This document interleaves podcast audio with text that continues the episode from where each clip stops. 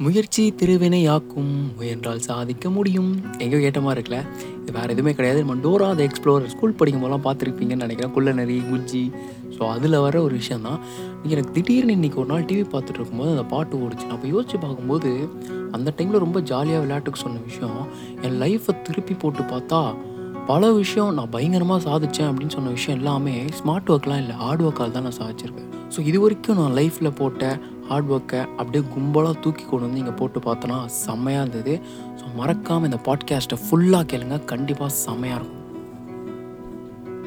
நான் இப்போ வரைக்கும் எல்லார்ட்டையும் பெருமையாக சொல்கிற விஷயம் என்னென்னு கேட்டிங்கன்னா நான் பயங்கரமான ஸ்மார்ட் ஒர்க்கர் எனக்கு வந்து இந்த ஹார்ட் ஒர்க்லாம் செட் ஆகாதுப்பா. நம்மலாம் ஜாலியாக உட்காந்து ஸ்மார்ட் ஒர்க் பண்ணிட்டு போயிடுவோம் அப்படின்னு தான் நான் எல்லாருக்கிட்டையும் சொல்லுவேன் யோசிச்சு பார்த்தா நான் இப்போ வரைக்குமே எக்கச்சக்க ஸ்மார்ட் ஒர்க் தான் பண்ணியிருக்கேன்.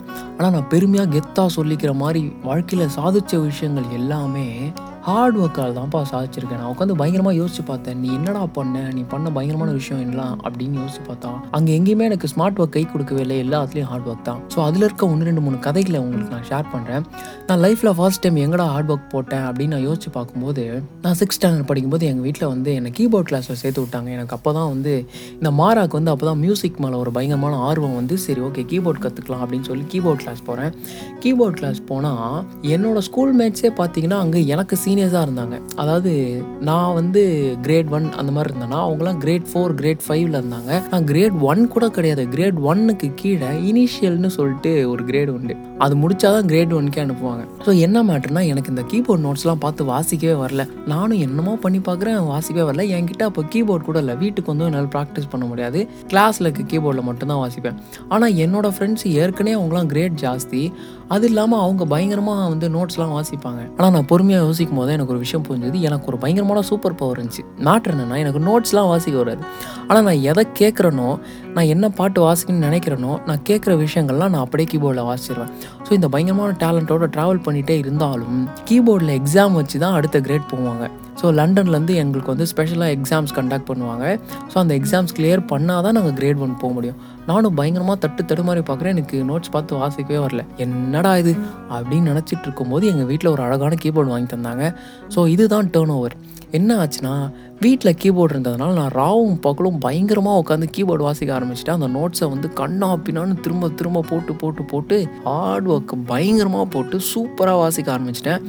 எந்த அளவுக்கு செமையாக வாசிக்க ஆரம்பிச்சிட்டேன்னா எனக்கு வந்து இனிஷியல் கிரேட் அந்த கிரேடுக்கான எக்ஸாம்ஸ் நடக்க போது நான் வந்து கீபோர்ட் கிளாஸில் உட்காந்து வாசிட்டுருக்கேன் எங்கள் அம்மா என்னை கூட்டிகிட்டு போகிறதுக்காக வந்தாங்க. அப்போ என்ன பண்ணாங்க? தூரத்துலேருந்து நான் கீபோர்டு வாசிக்கிறத பார்த்துட்டு இருந்தாங்க என்ன பண்ணார்? எங்கள் என்னோட கீபோர்ட் சொல்லி கொடுக்குற சார் வந்து அவரும் என்னை தூரத்துலேருந்து பார்த்துட்டு இருக்காரு என்னை பார்க்குறாருனோடனே எனக்கு சம பயம். லைட்டாக முறைக்கிற மாதிரி இருந்ததுனால நான் குனிஞ்சு நான் பாடி கீபோர்ட் போட ஆரம்பிச்சிட்டேன். என்ன பண்ணார்? அங்கேருந்து கிட்ட வந்தார். கிட்ட வந்துட்டு நீ திரும்ப வாசி நான் பார்க்கணும் அப்படின்னாரு. எங்கேயோ கோட்டை விட்டோம். செம்மையாக வாங்க போகிறோம் அப்படின்னு நினைக்கும் போது முழு பாட்டும் வாசித்தேன் நான். பட் நான் வந்து பயங்கரமாக ஹார்ட் ஒர்க் பண்ணதுனால நான் வந்து பயப்படவே இல்லை. ஃபுல் கான்ஃபிடென்ஸோட அந்த நோட்ஸை பார்த்து மொத்த பாட்டையும் வாசித்து முடிக்கிறேன். எங்கள் சார் எங்கள் அம்மாவை கூப்பிட்டு இவன் இதுக்கு முன்னாடி எந்த கீபோர்ட் கிளாஸில் வாசித்தான் இல்லை எந்த கீபோர்ட் கிளாஸ் போனான்? அப்படின்னு கேட்டாங்க.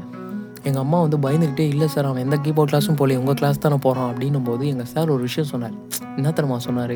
எப்பா இப்போ சொல்ல போதே சவையாக இருக்குது இவன் வந்து என் கிளாஸில் வாசிக்கிற ஸ்டூடெண்ட் மாதிரியே இல்லை இவனோட இவனோட கை போகிற ஸ்டைல் இவனோட ஃபிங்கரிங் ஸ்டைல் எல்லாமே செமையாக இருக்குது கண்டிப்பாக இவன் என் ஸ்டூடெண்ட்டே கிடையாது. நீங்கள் சொல்லுங்கள் அவன் இதுக்கு முன்னாடி எங்கே கிளாஸ் போனான் அப்படின்னு உடனே எனக்கு ஒரே சந்தோஷம். என்னடா இது இந்த அளவுக்கு நம்மளை புகழ்றாங்களே அப்படின்னு. ஏன்னா நோட்ஸை பார்த்து வாசிக்க தெரியாதுன்னு. பயங்கரமாக திட்டலாம் வாங்கியிருக்கேன். அந்த சமயத்தில் உங்கள் பையன் என் கிளாஸே கிடையாது. இவன் பயங்கரமாக வாசிக்கிறான். இவன் ஃபிங்கரிங் ஸ்டைலாம் டிஃப்ரெண்ட்டாக இருக்குன்னு சொன்னது எனக்கு பயங்கர சந்தோஷம். ஆடட் டு இட் எனக்கு வந்து ஒரு ப்ரொமோஷனே கொடுத்துட்டாங்க என் கீபோர்ட் கிளாஸில் மேட்ருன்னா இனிஷியல் எக்ஸாமேன்னு எழுத வேணாடா போடா போய் தொலைடா. அப்படின்னு சொல்லி என்னை ஸ்ட்ரெயிட்டாக கிரேட் ஒன் எக்ஸாம் எழுதுகிற அளவுக்கு என்னை வந்து ப்ரொமோட் பண்ணி மேலே கொண்டு போயிட்டாங்க. ஸோ இதே கான்ஃபிடன்ஸோட நான் வந்து கிரேட் ஒன் எக்ஸாமை டிஸ்டிங்ஷனில் பாஸ் பண்ணேன். அதாவது நைன்ட்டி த்ரீ மார்க்ஸோ நைன்ட்டி ஃபைவ் மார்க்ஸோ ஹண்ட்ரட்க்கு வாங்கினேன் ஃபாலோட் பை கிரேட் டூவும் பார்த்தீங்கன்னா மெரிட்டில் அதாவது எயிட்டி எயிட்டுன்னு நினைக்கிறேன். எயிட்டி எயிட் மார்க்ஸோட முடிச்சு கீபோர்ட் கிளாஸை வந்து ஒரு முடிவுக்கு கொண்டு வரேன். முடிவு கொண்டு வந்ததுக்கப்புறமும் நான் அடங்கவே இல்லை. எனக்கு மியூசிக் மேலே பயங்கரமாக ஆர்வம் வந்து என்ன பண்ணேன்? கிட்டார் வாங்கினேன். இந்த கிட்டார் வாங்கின கதையை ஆக்சுவலி ரொம்ப சூப்பராக இருக்கும். என்னன்னா நான் கரெக்டாக டென்த் ஸ்டாண்டர்டோ நைன்த் ஸ்டாண்டர்டோ படிக்கிறேன். கரெக்டாக அந்த அடலசன் ஸ்டேஜ் அது இந்த வாரணமாயிரம் மாதிரி படங்கள்லாம் பார்த்து கெட்டு போன டைம் அது. கரெக்டாக எப்படியாவது கிட்டார் வாசிச்சிடணும் அப்படின்றதுனால எப்படியாவது கிட்டார் வாசிடணும்னு சொல்லிட்டு கிட்டார் வாங்குறேன். எங்கள் அப்பா கிட்ட சொல்லி சென்னையிலேருந்து வாங்கிட்டு வர சொல்கிறேன் எனக்கு வந்து என்னென்னா இந்த கிட்டாரில் வந்து இந்த வாரணம் ஆயிரமில் இருக்க சூர்யா வச்சுருக்க கிட்டார் தான் வாங்கணும் அப்படின்றது ஒரு பயங்கரமான ஆசை. ஆனால் இதை வந்து எப்படி எங்கள் அப்பா கிட்ட எக்ஸ்பிளைன் பண்ணுறதுன்னு தெரில இந்த கலரும் சொல்ல முடியல. வாரணம் ஆயிரத்தை பற்றி பேசியும் வாங்க சொல்ல முடியாது. அப்போ நீ வாரணம் ஆயிரத்தை பற்றி கிட்டார் வாங்குறேன்னு எதுக்கு வாங்குறேன்ற ஒரு கேள்வி வரும். அதனால் எதுவுமே சொல்லியிருக்காமல் கிட்டார் வாங்கிட்டு வர சொல்ல ஆரம்பிச்சிட்டேன்.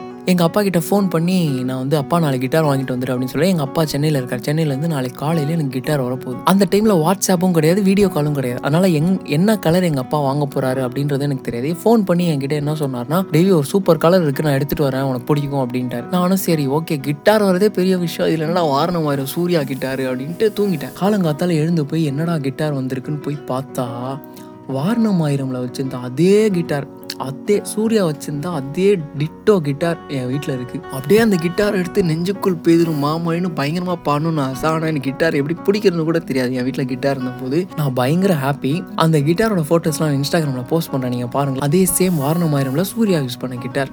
வாங்கி ரெண்டு மாதம் வரைக்கும் எனக்கு கிட்டார் வந்து ஒழுங்காக பிடிக்க கூட வரல. பிடிக்கவும் தெரியல. நான் எந்த கிளாஸஸ்க்கும் போகவே இல்லை. நான் என்ன பண்ணிட்டேன்? கரெக்டாக டென்த் ஸ்டாண்டர்ட் முடிஞ்ச உடனே இந்த டென்த்து டு லெவன்த் எனக்கு வந்து ஒரு ஒரு மாதம் கேப் இருந்தது. அந்த கேப்பில் என்ன பண்ணிட்டேன்? எப்படியாச்சும் கிட்டார் கற்றுக்கணும் அப்படின்னு நினச்சிட்டேன். ஏன்னா நான் லெவன்த்து டுவெல்த்து நான் சொன்ன மாதிரி ஹாஸ்டல் போக போகிறேன் அப்படின்றதுனால கிட்டார் அங்கெல்லாம் கற்றுக்க முடியாது. நான் நீ கிட்டார் கற்றுக்கணும்னு நினச்சா இந்த ஒன் மாதத்தில் தாண்டா கற்றுக்க முடியுன்றதுனால எங்கள் வீட்டில் கரெக்டாக அந்த டைம்னு பார்த்து இன்டர்நெட் கனெக்ஷன் கொடுக்குறாங்க. யூடியூப் என் வீட்டில் இருக்குது ஸோ என்ன பண்ணுவேன்னா காலையில் ஏழரை மணிக்கு பல்ல கூட தேய்க்காமல் கிட்டார் எடுத்து வச்சுட்டு உட்காந்துருவேன் யூடியூப்பில் வந்து கிட்டார் லெசன்ஸ்லாம் போட்டுட்டு கிட்டத்தட்ட ஒரு ஒன்றரை மாதம் கிட்ட நான் காலையில் பல்லு தேய்க்காமல் உட்காந்தேன்னா பல்லு தேய்க்கிறதுக்கு குளிக்கிறதுக்கு சாப்பிட்றதுக்கு மட்டும்தான் கிட்டார் விட்டு எழுந்திருப்பேன் ஒன்றரை மாதம் கிட்டாரோடைய தான் இருப்பேன். யூடியூப் பார்த்து கற்று கற்று ஒன்றரை மாதத்தில் பயங்கரமாக கிட்டார் வாசிக்க ஆரம்பிச்சிட்டேன். இதுக்கு நடுவில் ஒரு சின்ன ஸ்டோரி மிஸ் ஆயிடுச்சு. மேட்ரு என்னன்னா நான் கிட்டார் மட்டும் இல்லாமல் கீபோர்டு கிட்டாரு ட்ரம்ஸு ஃப்ளூட்டு பேங்கோஸ்னு டென்த் ஸ்டாண்டர்ட் முடிக்கிறதுக்குள்ளேயே கிளாஸஸே போகாமல் ஒரு அஞ்சு இன்ஸ்ட்ருமெண்ட்ஸ் கற்றுக்கிட்டேன் எல்லாமே ஹார்ட் ஒர்க்கு எதுக்குமே கிளாஸ் போகவே இல்லை. எல்லாத்துக்கும் மாஸ்டர் குரு என்னன்னு பார்த்தீங்கன்னா யூடியூப். ஸோ இந்த ஹார்ட் ஒர்க்லாம் தாண்டி என்ன ஆச்சுன்னா நான் காலேஜ் செகண்ட் இயர் படிக்கும்போது எனக்கு வந்து ஸ்டேஜ் ஏறி பாடணும் அப்படின்னு ஆசை வந்துருச்சு. அது இந்த பாடுறது அப்படின்ற விஷயமே பார்த்தீங்கன்னா புல்லிங்கால ஸ்டார்ட் ஆச்சு. நான் பாடும்போது ஸ்டார்டிங்லாம் பாடும்போது எல்லாருமே வந்து என்னை இந்த ஒழுங்காக பாடல. கேவலமாக பாரு. ஏன்டா அப்படி பாரு அப்படின்ற அளவுக்குலாம் சொன்னதுனால அந்த புல்லிங்கை பிரேக் பண்ணுறதுக்காகவே நான் கண்ணாபின்னான்னு பாட ஆரம்பிச்சிட்டேன். போகிற வர பாட்டெலாம் தூக்கி பாட ஆரம்பிச்சு ஓரளவுக்கு பாடுற மாதிரி வந்தபோது எனக்கு ஸ்டேஜ் ஏறணும்னு ஆசை வந்துருச்சு. என் வாழ்க்கையிலே முதல் முதல்ல நான் ஸ்டேஜ் ஏறினது எங்கன்னு பார்த்தீங்கன்னா விமன்ஸ் கிறிஸ்டியன் காலேஜ் டபிள்யூசிசி நான் ஆல்மோஸ்ட் என்னோட மூணு வருஷ காலேஜ் லைஃபே நான் டபிள்யூசிசிலாம் கழிச்சிருப்பேன். அந்த அளவுக்கு எக்கச்சக்க கல்ச்சுரல்ஸ் எல்லா கல்ச்சருக்கும் டபிள்யூசிசி போயிடுவேன். ஏன்னா எனக்கு முதல் முதல்ல எனக்கு வாய்ப்பு கொடுத்த காலேஜ்ன்றதுனால அதை மதித்து நான் வந்து அதற்காக மட்டும் போகவில்லை என்றாலும் டபிள்யூசிசியில் ஒரு கல்ச்சுரல்ஸ்னால் எல்லாருக்கும் முன்னாடி நாங்கள் போயிடுவோம் அந்தளவுக்கு அந்த காலேஜ் மேலே ஒரு பயங்கரமான மரியாதை. ஸோ ஃபர்ஸ்ட் ஸ்டேஜ் ஏறுனா எனக்கு வந்து பயங்கர சந்தோஷம் ப்ளஸ் பயங்கரமான பயம். ஏன்னா அவ்வளோ பேர் முன்னாடி நான் பாடினதே கிடையாது. அந்த ஃபீலே செம்மையாக இருந்தது. என்ன ஆச்சுன்னா எனக்கு வந்து ஒரு சின்ன ஸ்டேஜ் ஃபியர் இருந்தது. அதனால் நான் வந்து கண்ணை மூடிட்டு பயங்கரமாக பாடிட்டு கீழே இறங்கிட்டேன். என்ன பாட்டு பாடணும்னா முழுமதி அவளது முகமாகவும் மலரேன்னு ஒரு பாட்டில் பிரேமம்ல. அதையும் மேஷப் பண்ணி பாடிட்டு இறங்கிட்டேன். எல்லாரும் பயங்கரமாக அப்ளாஸ் கொடுத்தாங்க. பயங்கரமான அப்ரிஷியேஷன்லாம் இருந்தது. ஆனால் எனக்கு வந்து ப்ரைஸ்லாம் கிடைக்கவே இல்லை. எனக்கு ப்ரைஸ் கிடைக்கணும்லாம் இல்லை. எனக்கு பாடினதே பயங்கர சந்தோஷம். என்னடா ப்ரைஸ் கிடைக்கலையே அப்படின்னு ஒரு சின்ன டிசப்பாயின்ட்மெண்ட் வந்த டைமில் எனக்கு ஒரு ஸ்பெஷல் மென்ஷன் கிடச்சிது. ப்ரைஸ்லாம் எல்லாருக்கும் போயிடுச்சு. பட் எனக்கு வந்து ஸ்பெஷல் மென்ஷன் கிடச்சிது. என்னை கை காட்டி உன் பேர் என்னன்னு கேட்டு நீ பயங்கரமாக பாடின உன் வாய்ஸ் செம்மையாக இருந்தது.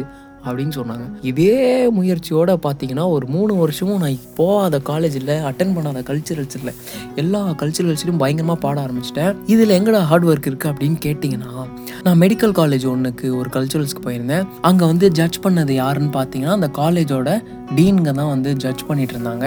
நான் மேலே ஏறி பாடிட்டு இருக்கும்போது எனக்கு கேரோக்கி வந்து ஒழுங்காக கேட்கல அப்படின்றதுனால வால்யூம் லைட்டாக அட்ஜஸ்ட் பண்ணுங்கன்னு மேலே இருந்தே நான் வந்து சொன்னேன். ஸோ அந்த டீனுங்கெலாம் டென்ஷனாக என்ன பண்ணிட்டாங்க?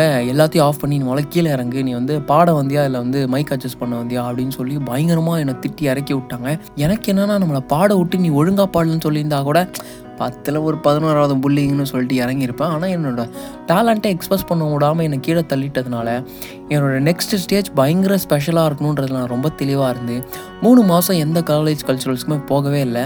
என்ன பண்ணேன்னா எனக்குன்னு ஒரு ரெண்டு பாட்டை டிசைட் பண்ணேன். ரெண்டு பாட்டையும் மேஷப் பண்ண ஆரம்பித்தேன் மேஷப் பண்ணி அந்த பாட்டோட ப்ளே டைம் பார்த்தீங்கன்னா ஒரு த்ரீ மினிட்ஸ் மூணு நிமிஷம் பாட்டை மூணு மாதமும் காலேஜ் முடிச்சுட்டு வந்து ஒரு ரெண்டு மணி நேரத்துலேருந்து மூணு மணி நேரம் லூப்பில் போட்டு பாடிக்கிட்டே இருப்பேன். மூணு மாதமும் மூணு மணி நேரம் பாடிக்கிட்டே இருந்து கடைசியாக பாண்டிச்சேரி இன்ஜினியரிங் காலேஜில் ஒரு கல்ச்சுரல்ஸ் வருது. அந்த கல்ச்சுரல்ஸில் பார்த்தீங்கன்னா நூற்றம்பது பேர் பார்ட்டிசிபேட் பண்ணியிருந்தாங்க. One fifty to one sixty நான் எப்படி இதை கரெக்டாக சொல்கிறேன்னா காலங்காத்தால ஆரம்பித்த singing competition evening six thirty வரைக்கும் நடந்தது. எனக்கு என்னென்னா நான் பாடி பயங்கரமாக எல்லாரையும் என்டர்டெயின் பண்ணிட்டேன். எனக்கு என்டர்டெயின் பண்ணதுலேயே பயங்கர சந்தோஷம் பயங்கர விசிலு பயங்கர கிளாப்ஸு அந்த சந்தோஷத்துலேயே பண்ணிட்டேன் இருந்தாலும் ஒரு சின்ன எக்ஸ்பெக்டேஷன் நம்ம இந்த ஸ்டேஜ் ஸ்பெஷலாக இருக்கும்னு நினச்சுமே என்ன ஸ்பெஷலாக இருக்குது ஒரு ஸ்பெஷல் மென்ஷனாவது கிடைக்குதா அப்படின்னு பார்த்தா அந்த காலேஜில் நான் ஃபஸ்ட் ப்ரைஸே அடிச்சிட்டேன். எனக்கு இது பயங்கர சந்தோஷம். என்னோடய இன்ஸ்டாகிராம் என்னோடய பர்சனல் அக்கௌண்ட்டில் பார்த்தீங்கன்னா இன்னுமே நான் அதை வந்து போஸ்ட்டாக போட்டிருப்பேன். அதாவது பழைய ஸ்டேஜ் அசிங்கப்படுத்தப்பட்டதுனால பயங்கரமான ஒரு ஹார்ட் ஒர்க்கை போட்டு அடுத்த ஸ்டேஜை எனக்கு நானே ஸ்பெஷலாக மாற்றிக்கிட்டேன் ஸோ அந்தளவுக்கு பயங்கர சூப்பராக இருந்தது. அதுக்கப்புறம் பார்த்தீங்கன்னா நான் சொன்ன மாதிரி காலேஜ் முடிக்கும் போது இருபத்தோரு அரியர் பேப்பர் எனக்கு இருந்தது. எப்படி கிளியர் பண்ண போகிறேன்னு எனக்கே தெரில ஏன்னா அந்த இருபத்தோரு அரியர் பேப்பரில் பார்த்தீங்கன்னா எல்லாமே கோர் பேப்பர்ஸ் சிவிலில் இருக்க எல்லா கோர் பேப்பரும் இருந்தது. எம் ஒன்னை தவிர எல்லா எம்மும் இருந்தது. அதாவது எனக்கு சிவில் இருந்ததுனால எம் ஃபோர் எம் ஃபைவ்லாம் இருந்தது. ஸோ கண்டிப்பாக வந்து நான் வந்து டிகிரிலாம் கிடைக்க வாய்ப்பே இல்லை. நான் வந்து கிளியர் பண்ணவே முடியாதுன்ற கட்டத்தில் டிகிரி முடிக்க முடியாது. டிகிரியே இல்லாமல் ஏதோ ஒரு வேலைக்கு போகலான்ற அளவுக்கு நான் முடிவு பண்ணிட்டு வந்துட்டேன். பட் எங்கள் அப்பாவுக்கு என் மேலே ஒரு பயங்கரமான கான்ஃபிடன்ஸ் இருந்ததுனால நீ இந்த ஒரு தடவை ட்ரை பண்ணி பாரு அப்படின்னு சொல்லி two thousand nineteen June so June ஆரம்பித்து அந்த டிசம்பர் ஆறு மாதம் ஆறு மாதம் பயங்கரமாக படித்தேன் எக்கச்சக்க ஹார்ட் ஒர்க்கு நான் எல்கேஜிலேருந்து அந்த டைம் வரைக்கும் அந்தளவுக்கு படித்ததே கிடையாது. எனக்குன்னு நானே நோட்ஸ்லாம் எழுத ஆரம்பிச்சிட்டேன். தனியாக நோட்ஸ் போட்டு பயங்கரமாக படித்து நான் என்ன பிளானில் இருந்தேன்னா ஒரு அஞ்சு சப்ஜெக்ட் முடிக்கலாம். ஒரு ஆறு சப்ஜெக்ட் ஏழு சப்ஜெக்ட் முடித்தா கூட அடுத்த செமஸ்டரில் கொஞ்சம் கொஞ்சமாக முடிக்கலாம் அப்படின்லாம் நான் பிளான் பண்ணேன். பட் இந்த ஹார்ட் ஒர்க் பேஸுன்ற ஒரு விஷயம் இருக்குல்ல அது எனக்கு கோடிக்கணக்கில் பே பண்ணிருச்சு அந்த தடவை. மேட்ரு என்னென்னா இருபத்தோரு அரியர் பேப்பரையும் சிங்கிள் அட்டம்ப்டில் கிளியர் பண்ணி துவம்சம் பண்ணி தூரமாக உட்கார வச்சிட்டேன். எனக்கே பயங்கர சந்தோஷம். அதாவது பயங்கர ஹாப்பியாக இருக்கும். இந்த ஹார்ட் ஒர்க் பண்ணி கிடைக்கிற விக்ட்ரி இருக்குல்ல ஸ்மார்ட் ஒர்க்கில் எனக்கு தெரிஞ்சு அவ்வளோ பெரிய சாட்டிஸ்ஃபேக்ஷன் வருமானு தெரில ஆனால் ஹார்ட் ஒர்க் பண்ணி கிடைக்கிற விக்ட்ரியால் கண்டிப்பாக ஒரு பதினஞ்சு நாளைக்கு நிம்மதியான தூக்கம் வரும். எனக்கு வந்துச்சு. அதுக்கப்புறம் காலேஜ்லாம் முடிச்சுட்டேன். நான் சொன்ன மாதிரி எனக்கு வேலை கிடைக்கல ஒன் இயராக அந்த ஒன் இயரில் நான் ஏற்கனவே சொன்ன மாதிரி ஐடி ஃபீல்டில் போகணுன்றதுனால ஐடி ஃபீல்டில் சிவில் ஸ்டூடெண்ட்டை யாரும் எடுக்க மாட்டாங்கன்றதுனால எனக்கு தெரிஞ்ச எல்லா கம்ப்யூட்டர் லாங்குவேஜையும் கண்ணா பின்னான்னு படிக்க ஆரம்பிச்சிட்டேன். ஹேக்கிங் படிச்சுக்கிட்டேன் நெட்ஒர்க்கிங் கற்றுக்கிட்டேன் கான்டென்ட் ரைட்டிங் படித்தேன் இந்த அளவுக்கு பயங்கரமாக எல்லா விஷயத்தையும் கற்றுக்க ஆரம்பிச்சிட்டேன். எக்கச்சக்க ஹார்ட் ஒர்க் போட்டதன் பலன் எனக்கு ஒரு அழகான அமேசானில் வேலை கிடச்சிது. இது ஏற்கனவே பழைய பாட்காஸ்ட்டில் சொல்லியிருந்தாலும் அதுவும் ஒரு பயங்கரமான ஹார்ட் ஒர்க்குள்ளே வர்றதுனால இந்த பக்கம் அப்படியே போட்டுட்டு போகலாம் அப்படின்னு நினச்சேன் நான். ஸோ இதுக்கப்புறம் என்னடா பெருசாக நீ ஹார்ட் ஒர்க் பண்ணிட்ட அப்படின்னு நீங்கள் கேட்டிங்கன்னா நான் ஏற்கனவே சொன்ன மாதிரி இந்த கலையில் பயங்கரமாக ஆர்வமும் வெறியும் இருந்ததுனால பாட்டெல்லாம் தாண்டி எனக்கு வந்து டான்ஸ் கற்றுக்கணும் அப்படின்னு ஆசை. காலேஜ் கல்ச்சர்ஸ்லேயே பார்த்தீங்கன்னா அந்த டான்ஸ் ஆடுறவங்களை சுற்றி எப்பவுமே ஒரு கூட்டம் இருக்கும். அந்த கூட்டத்தில் ஒருவன் நான். கூட்டத்தில் ஒருவனாக அந்த டான்ஸ்லாம் பார்த்ததுனால எனக்கு பயங்கரமாக டான்ஸ் ஆடணும்னு ஆசை. எப்படியாவது காலேஜ் முடித்து நம்ம இதை கற்றுக்கலாம் அப்படின்னு நினைக்கும் போது நான் யூடியூப்பில் ஒரு மூணு வருஷமாக ஒரு டான்ஸ் ஸ்கூல் ஃபாலோ பண்ணுறேன் அவங்க டான்ஸஸ்லாம் செம்மையாக இருக்கும். ஸோ டான்ஸ் கற்றுக்கிட்டா அங்கே தான்டா கற்றுக்கணும்னு மூணு வருஷமாக முடிவு பண்ணியிருந்தேன். சரி வேலைலாம் கிடச்சிட்டு சரி நம்ம போய் டான்ஸ் கற்றுக்கலாம் அப்படின்னு யோசிச்சு அந்த டான்ஸ் ஸ்கூலுக்கு ஃபோன் பண்ணி கேட்டால் அந்த டான்ஸ் ஸ்கூல் எங்கே இருக்குன்னா கேரளாவில் இருக்கான். எனக்கு ஒரு நிமிஷம் டமால்னு தூக்கி போட்ட மாதிரி ஆயிடுச்சு. பட் என்னமோ ஒரு பயங்கரமான வெறி. அந்த ஸ்கூலில் தான்டா நீ டான்ஸ் கற்றுக்கணும் அப்படின்றதுனால பைக்கை தூக்கிட்டு கேரளாக்கே போயிட்டேன்.